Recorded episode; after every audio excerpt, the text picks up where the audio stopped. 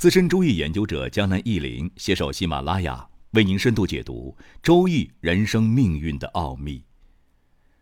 单身的朋友们一定非常好奇，未来另一半会是什么样？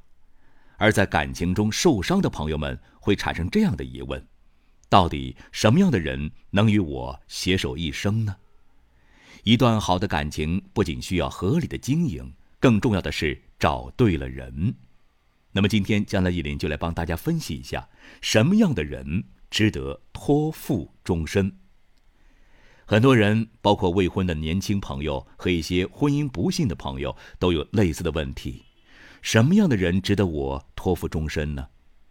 这个问题啊，你让一百个人来回答，估计可能就会有一百种不同的答案。确实，这种问题并非代数题，不是一加一等于二这么简单。也没有标准答案。江南一林在好多朋友咨询过这个问题之后，着实认真的思考了一番。平时看书学习，喜欢归纳，尤其是用简洁的顺口溜或者是谐音缩写来帮助记忆，所以也想着如何让这个问题的答案尽量的简洁呢？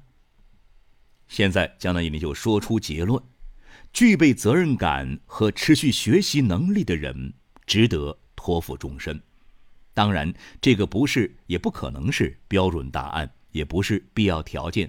但是，伊林认为这两个标准是很有道理的，适合各个阶层的朋友使用。不管你是富豪，还是中产小白领，或者是农民。相反的，你也不能把上过大学或高学历作为值得托付终身的条件，因为学历高低和是否值得托付终身没有必然的关系。并且可能很多人不知道啊，虽然一再的扩招，我们全国大学生比例也只是百分之五。下面江来一林来讲述一下这责任感和持续学习能力这两个方面。首先说第一点，责任感，我们要明白，责任感并非最终产品，它是诸如个性、品质、价值观等要素综合加成之后表现出来的一种特质。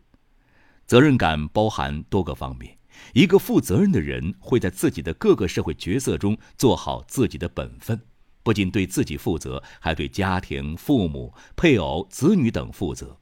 一个人有了责任感，可能会有以下特征：不会沉迷游戏，不会迷失人生目标，整天混日子，不会不做家务，不会对配偶不闻不问，不会不孝顺父母。不会不管孩子等等。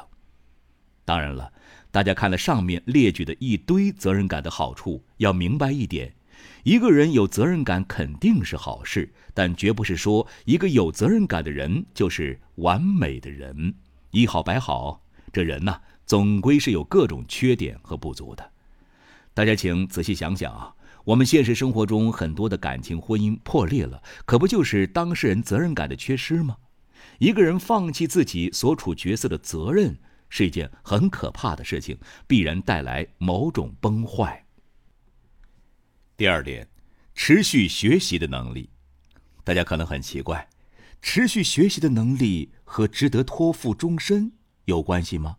江南一林为什么要列出这一点呢？我们先从一个小小的经历或者说是回忆谈起吧。七八十年代出生的朋友一定还记得当年玩过的红白机游戏吧？橙色的，插卡的那种，往往是三十合一或一百合一之类。一张卡里有很多游戏，可以接在电视机上玩。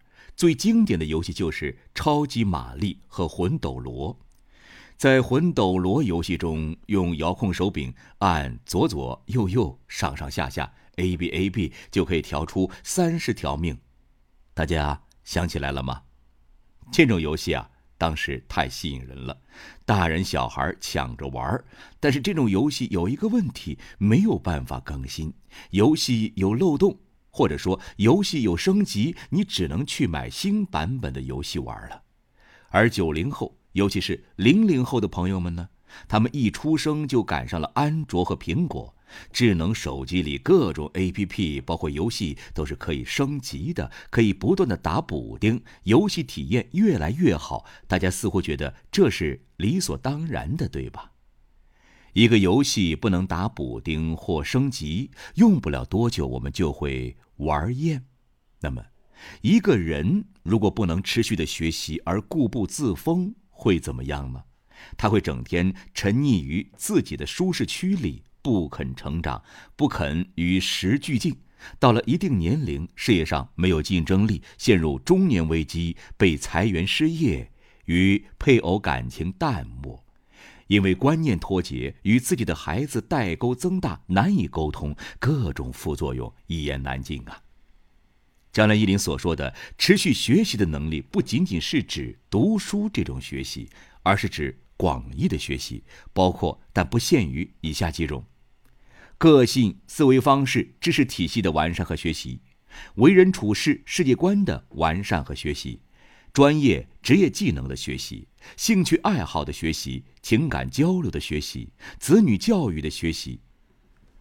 就拿子女教育来说吧，有一点想想还是很恐怖的：教师上岗要考教师资格证，律师从业要考法律职业资格证，司机上路要考驾照。唯独，做人父母教育孩子不需要任何资格考试，孩子一出生就直接当上了父母。但，做了父母不代表有抚养教育子女的能力。实际上，很多人生孩子的时候自己都不成熟，甚至有严重的个性缺陷，怎么才能当一个合格的父母呢？实际上，我们每个人都不是天生就会当一个合格的父母或合格的老公或妻子的，我们都需要不断的摸索、学习、提高，跌跌撞撞，有泪有笑，然后成长成熟。养过孩子的朋友一定能理解江南一林在说什么。在抚养孩子的过程中，我们也在不断的克服自身缺点，我们自己也得跟孩子一起成长。比如，江南忆林就买过很多小孩教育方面的专业书籍，像《父母效能训练手册》《游戏力》等等。有机会啊，也可以给大家推荐推荐。这些书仅仅翻翻是不行的，我们得把有用的知识和理论吸收进自己的知识体系里去，然后作为我们行动的指南。同样的，作为夫妻之间相处也是一样，双方也需要不断学习。江南一林在帮朋友们看感情婚姻的时候，发现一个悲催的事实啊，很多夫妻之所以感情淡薄或婚姻破裂，往往就是因为夫妻一方或两方拒绝学习、拒绝完善、拒绝成长导致的。有些人结婚之前的臭毛病丝毫不改，贯彻终身呢。很多人以为自己娶了老婆，孩子都有了，生米煮成熟饭，还需要学习什么相处之道吗？还需要学些什么爱的课程吗？害怕老婆跑了不成？很多人认为我现在有了工作，比上不足，比下有余，干嘛要折腾学习什么新知识、新技能啊？整天躺在床上刷刷剧、打打游戏多舒服啊！很多人认为教育孩子不是学校和老师的事儿吗？我家长干嘛还要学习育儿之道呢？孩子自己会成长的，顺其自然吧。放弃持续的学习，其实是非常可怕的。如同上面提到过的那种无法升级的红白游戏机，终究会被时代淘汰。好，咱们现在回到主题。如果你择偶的时候找到一个有责任感的人，那么你们婚姻的基本面就有了保障。但这还不够。如果他有持续学习的意愿和能力，就能保证事业、夫妻感情、子女教育可持续性发展。问渠哪得清如许？唯有源头活水来。两口子如果都能够持续学习，才能相看两不厌，携手到白头啊！如果你还在困惑，哎，什么样的人值得托付终身呢？请你记住江南一林告诉你的七个字儿：责任感，持续学习。这七个字儿具体该怎么使用呢？江南一林在这儿还得。啰嗦两句，第一点吧，观察一个人的责任感，主要看他对自己、对父母、对朋友、对同事、对工作是否负责任。比如，就拿他对自己来说吧，他是否注意健康饮食呢？是否有锻炼意识呢？生活能自理吗？是否整天熬夜或沉迷于游戏呢？一个人对自己健康都不在乎，能有责任感吗？一个整天沉迷游戏的人，你指望他结婚之后能突然顾家吗？第二点，观察一个人是否具备持续学习的能力，很简单，主要看他在业余时间花了多少时间和金钱在自我提升和学习方面。比如，他空余时间、下班、周末，这时间都用来干嘛了？他的钱都花在什么地方了？他有多少时间和金钱是花在自我提升和学习上面了？请注意，这里所说的学习是指上面那种广义的学习。如果一个人业余时间不看书、不研究、不学习，没有一两个良性的兴趣爱好，比如摄影、健身、养花、唱歌、跳舞等，而整天沉迷在看电视、玩游戏或打麻将，你觉得和他结婚之后，他会良心发现、积极的花时间陪伴你和孩子吗？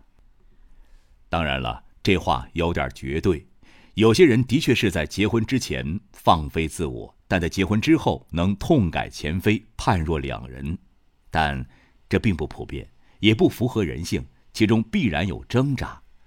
我们还可以从另外一个侧面来运用责任感和持续学习，上面都是在讲如何用这两个原则去择偶。同样的，我们也可以用这两个原则作为我们自己的指导方针，不断的提高自己的责任感，修炼自己持续学习的能力，这样我们就能成为更好的自己，遇到更好的另一半。好了，朋友，江南一林本期就为您讲到这儿，希望对您有所帮助。如有疑问，可以在江南易林周易研究中心微信公众号上与江南易林互动交流。感谢收听，下期再会。